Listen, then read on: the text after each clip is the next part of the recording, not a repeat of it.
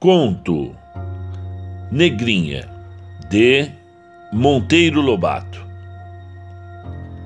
Negrinha era uma pobre órfã de sete anos. Preta? Não. Fusca. Mulatinha escura, de cabelos russos e olhos assustados.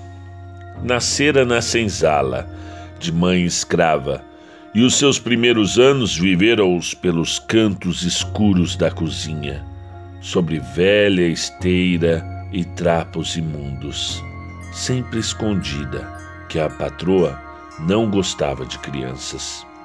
Excelente senhora, a patroa, gorda, rica, dona do mundo, a mimada dos padres, com lugar certo na igreja e camarote de luxo reservado no céu. Entaladas as banhas no trono, uma cadeira de balanço na sala de jantar, ali bordava, recebia as amigas e o vigário, dando audiências, discutindo o tempo. Uma virtuosa senhora em suma, dama de grandes virtudes apostólicas, esteio da religião e da moral, dizia o reverendo. Ótima a dona Inácia. Mas não admitia choro de criança. Ai, punha-lhe os nervos em carne viva. Viúva sem filhos, não acalejara o choro da carne de sua carne, e por isso não suportava o choro da carne alheia. Assim, mal vagia longe na cozinha a triste criança, gritava logo nervosa: Quem é a peste que está chorando aí? Quem havia de ser? A pia de lavar pratos, o pilão, o forno. A mãe da criminosa abafava a boquinha da filha e afastava-se com ela para os fundos do quintal, torcendo-lhe em caminho beliscões de desespero. Cala a boca, diabo! No entanto, aquele choro nunca vinha sem razão. Fome, quase sempre. O frio, desses que entanguem pés e mãos e fazem-nos doer. Assim cresceu Negrinha, magra, atrofiada, com os olhos eternamente assustados. Órfã aos quatro anos, por ali ficou, feito um gato sem dono, levada a pontapés. Não compreendia a ideia dos grandes, batiam-lhe sempre por ação ou omissão. A mesma coisa, o mesmo ato, a mesma palavra provocava ora risadas, ora castigos. Aprendeu a andar, mas quase não andava, com pretextos de que, às soltas, reinaria no quintal, estragando as plantas.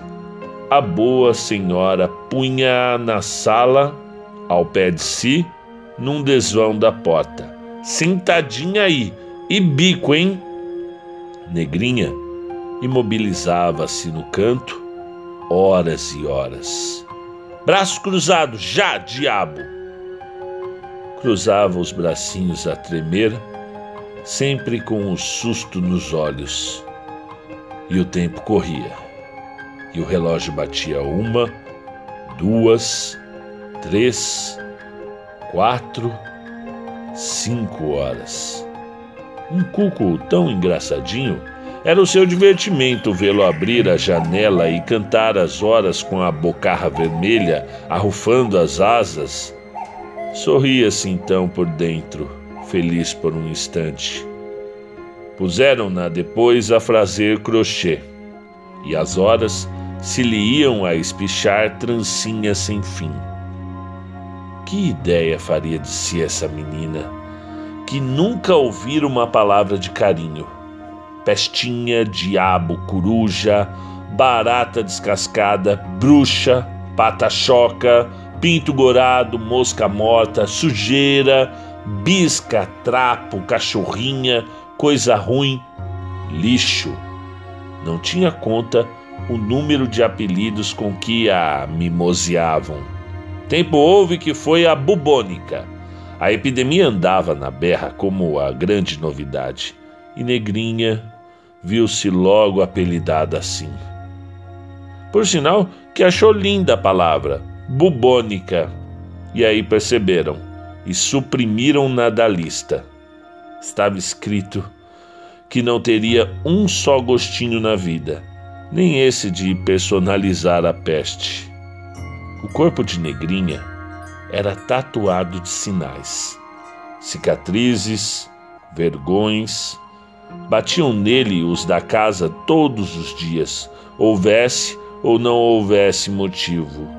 Sua pobre carne exercia para os cascudos, croques e beliscões a mesma atração que o ímã exerce para o aço.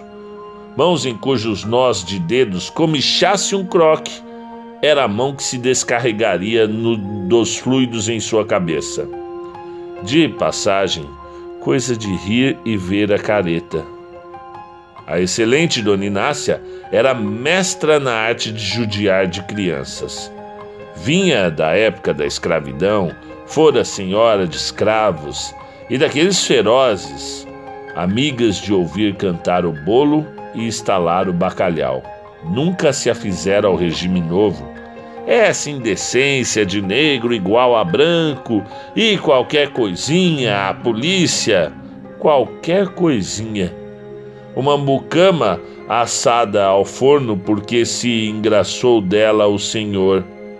Uma novena de relho porque disse: Como é ruim assim há. O 13 de maio tirou-lhe das mãos o azorrague, mas não lhe tirou da alma a gana Conservava a negrinha em casa como remédio para os frenesis, inocente derivativo.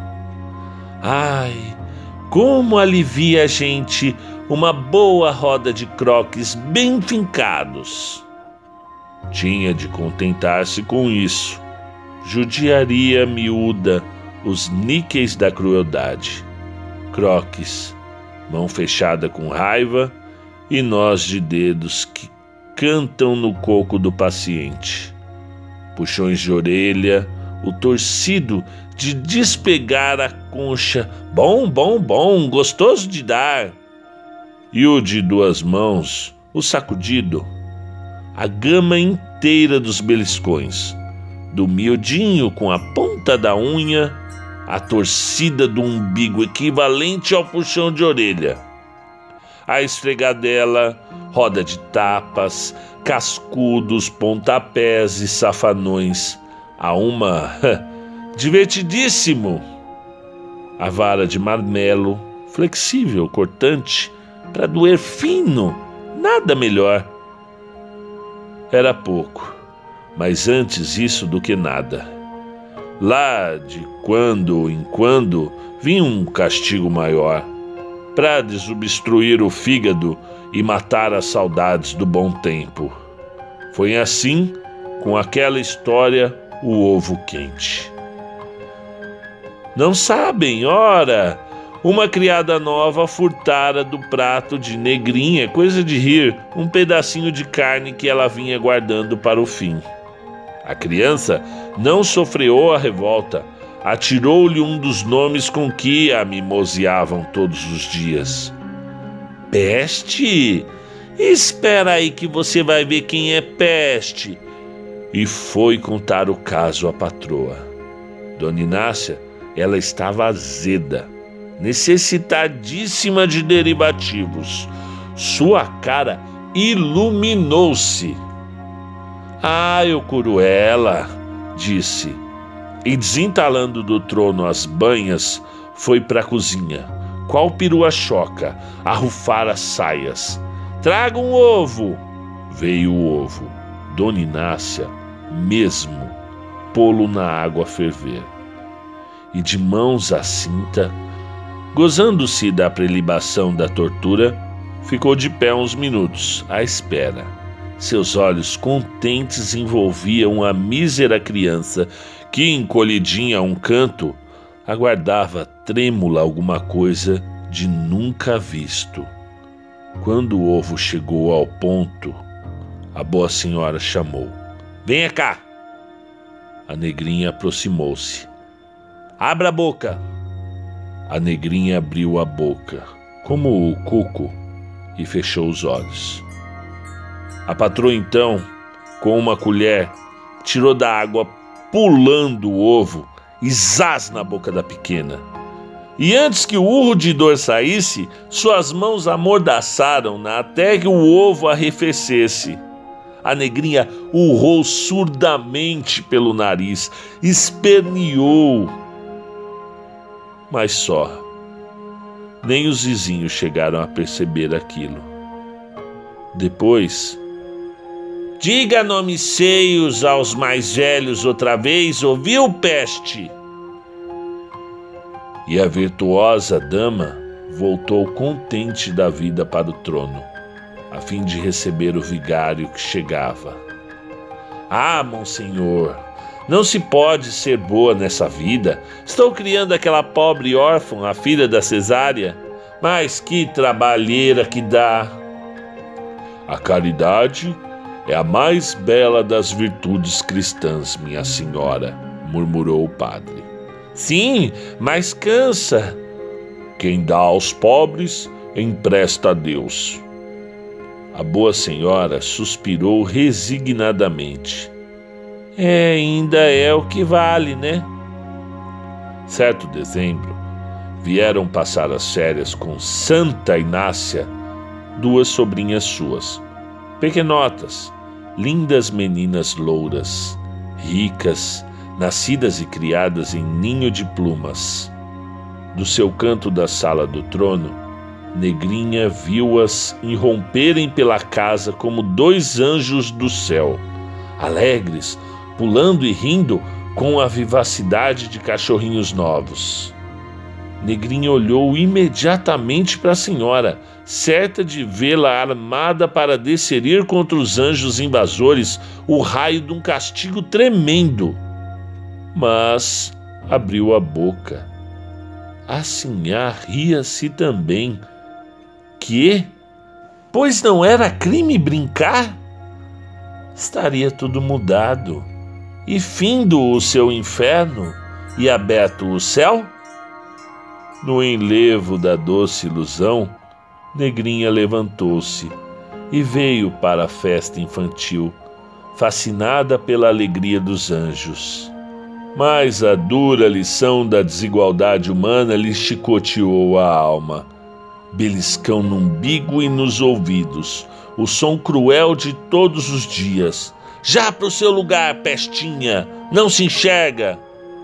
Com lágrimas dolorosas, menos de dor física que de angústia moral, sofrimento novo que se vinha a crescer aos já conhecidos, a triste criança encorujou-se no cantinho de sempre.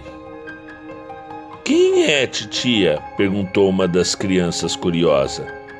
Quem há de ser? disse a tia, num suspiro de vítima. Uma caridade minha. Não me corrijo, vivo criando essas pobres de Deus, uma órfã. Mas brinquem, filhinhas, a casa é grande, brinquem por aí afora. Brinquem? Brincar? Como seria bom brincar? refletiu, com suas lágrimas no canto, a dolorosa Martezinha, que até ali só brincara em imaginação com o cuco. Chegaram as malas e logo. Meus brinquedos! reclamaram as duas meninas. Uma criada abriu-as e tirou os brinquedos. Que maravilha! Um cavalo de pau! Negrinha regalava os olhos, nunca imaginara coisa assim tão galante. Um cavalinho. E mais, que é aquilo? Uma criancinha de cabelos amarelos que falava mamã, que dormia. Era de êxtase o olhar de Negrinha. Nunca vira uma boneca e nem sequer sabia o nome desse brinquedo mas compreendeu que era uma criança artificial. É feita? perguntou extasiada. E dominada pelo enlevo, no momento em que a senhora saiu da sala a providenciar sobre a arrumação das meninas, Negrinha esqueceu o beliscão, o ovo quente, tudo, e aproximou-se da criatura de louça. Olhou-a com um assombrado encanto, sem jeito, sem ânimo de pegá-la. As meninas admiraram-se daquilo. Nunca viu boneca? Boneca? repetiu Negrinha. Chama-se boneca? Riram-se as fidalgas de tanta ingenuidade. Como é boba! E você, como se chama? Negrinha. As meninas novamente torceram-se de riso, mas vendo que o êxtase da bobinha perdurava, disseram, apresentando-lhe a boneca: Pegue. Negrinha olhou para os lados, ressabiada, com o coração aos pinotes. Que ventura, santo Deus! Seria possível? Depois pegou a boneca e, muito sem jeito, como quem pega o senhor menino, sorria para ela e para as meninas, com assustados relanços de olhos para a porta. Fora de si, literalmente, era como se penetrara no céu e os anjos a rodeassem. E um filhinho de anjo lhe tivesse vindo adormecer ao colo. Tamanho foi o seu enlevo que não viu chegar a patroa, já de volta. Dona Inácia entreparou, feroz, e esteve um instante assim, apreciando a cena.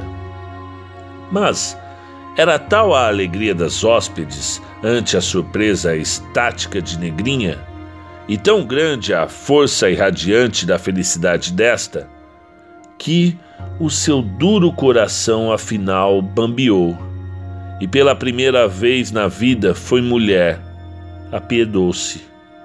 Ao percebê-la na sala, Negrinha havia tremido, passando-lhe num relance pela cabeça a imagem do ovo quente, as hipóteses de castigo ainda piores.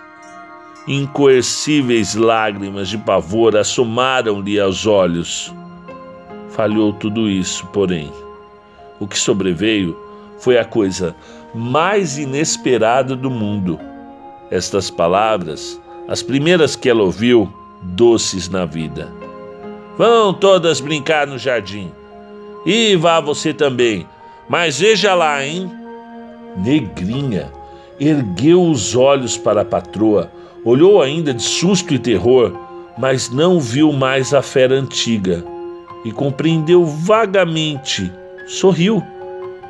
Se alguma vez a gratidão sorriu na vida, foi naquela surrada carinha.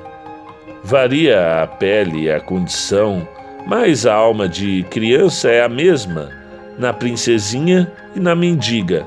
E para ambos é a boneca o supremo enlevo. Da natureza, dois momentos divinos à vida da mulher: o momento da boneca, preparatório, e o momento dos filhos, definitivo. Depois disso, está extinta a mulher. Negrinha, coisa humana, percebeu nesse dia da boneca que tinha uma alma, divina eclosão, surpresa maravilhosa do mundo que trazia em si e que desabrochava afinal, como fulgurante flor de luz. Sentiu-se elevada à altura de ente humano. Cessara de ser coisa, e doravante ser-lhe impossível viver a vida de coisa. Se não era coisa, se sentia se vibrava. E assim foi. E essa consciência a matou. Terminadas as férias, partiram as meninas levando consigo a boneca, e a casa voltou ao, ao ramerrão habitual. Só não voltou a ser a negrinha. Sentia-se outra, inteiramente transformada. Dona Inácia, pensativa, já não a atazanava tanto e na cozinha uma criada nova, boa de coração, amenizava-lhe a vida. Negrinha, não obstante, caíra numa profunda tristeza. Mal comia e perdera a expressão de susto que tinha nos olhos. Trazia-os agora nostálgicos, cismarentos. Aquele dezembro de férias, luminosa rajada de céu, trevas adentro do seu doloroso inferno, envenenara. Brincara ao sol no jardim, brincara. Acalentara dias seguidos a linda boneca loura, tão boa, tão quieta, a dizer mamã, a cerrar os olhos para dormir, vivera realizando sonhos da imaginação. Desabrochara-se de alma. Morreu na esteirinha rota, abandonada de todos, como um gato sem dono. Jamais, entretanto, ninguém morreu com maior beleza. O delírio rodeou-a de bonecas, todas louras, de olhos azuis e de anjos. E bonecas e anjos remoinhavam-lhe em torno, numa farândula do céu. Sentia-se agarrada por aquelas mãozinhas de louça, abraçada, rodopiada. Veio a tontura. Uma névoa envolveu tudo. E tudo regirou em seguida, confusamente num disco, ressoaram-se vozes apagadas, longe, e pela última vez o cuco lhe apareceu de boca aberta. Mas, imóvel, sem rufar as asas, foi se apagando. O vermelho da goela desmaiou e tudo se esvaiu em trevas. Depois, vala comum. A terra papou com indiferença aquela carnezinha de terceira. Uma miséria, trinta quilos mal pesados. E de negrinha ficaram no mundo apenas duas impressões: uma cômica, na memória das meninas ricas. Lembra-te daquela bobinha da titia que nunca vira boneca? Outra, de saudade no nó dos dedos de Dona Inácia. Como era boa para dar um croque!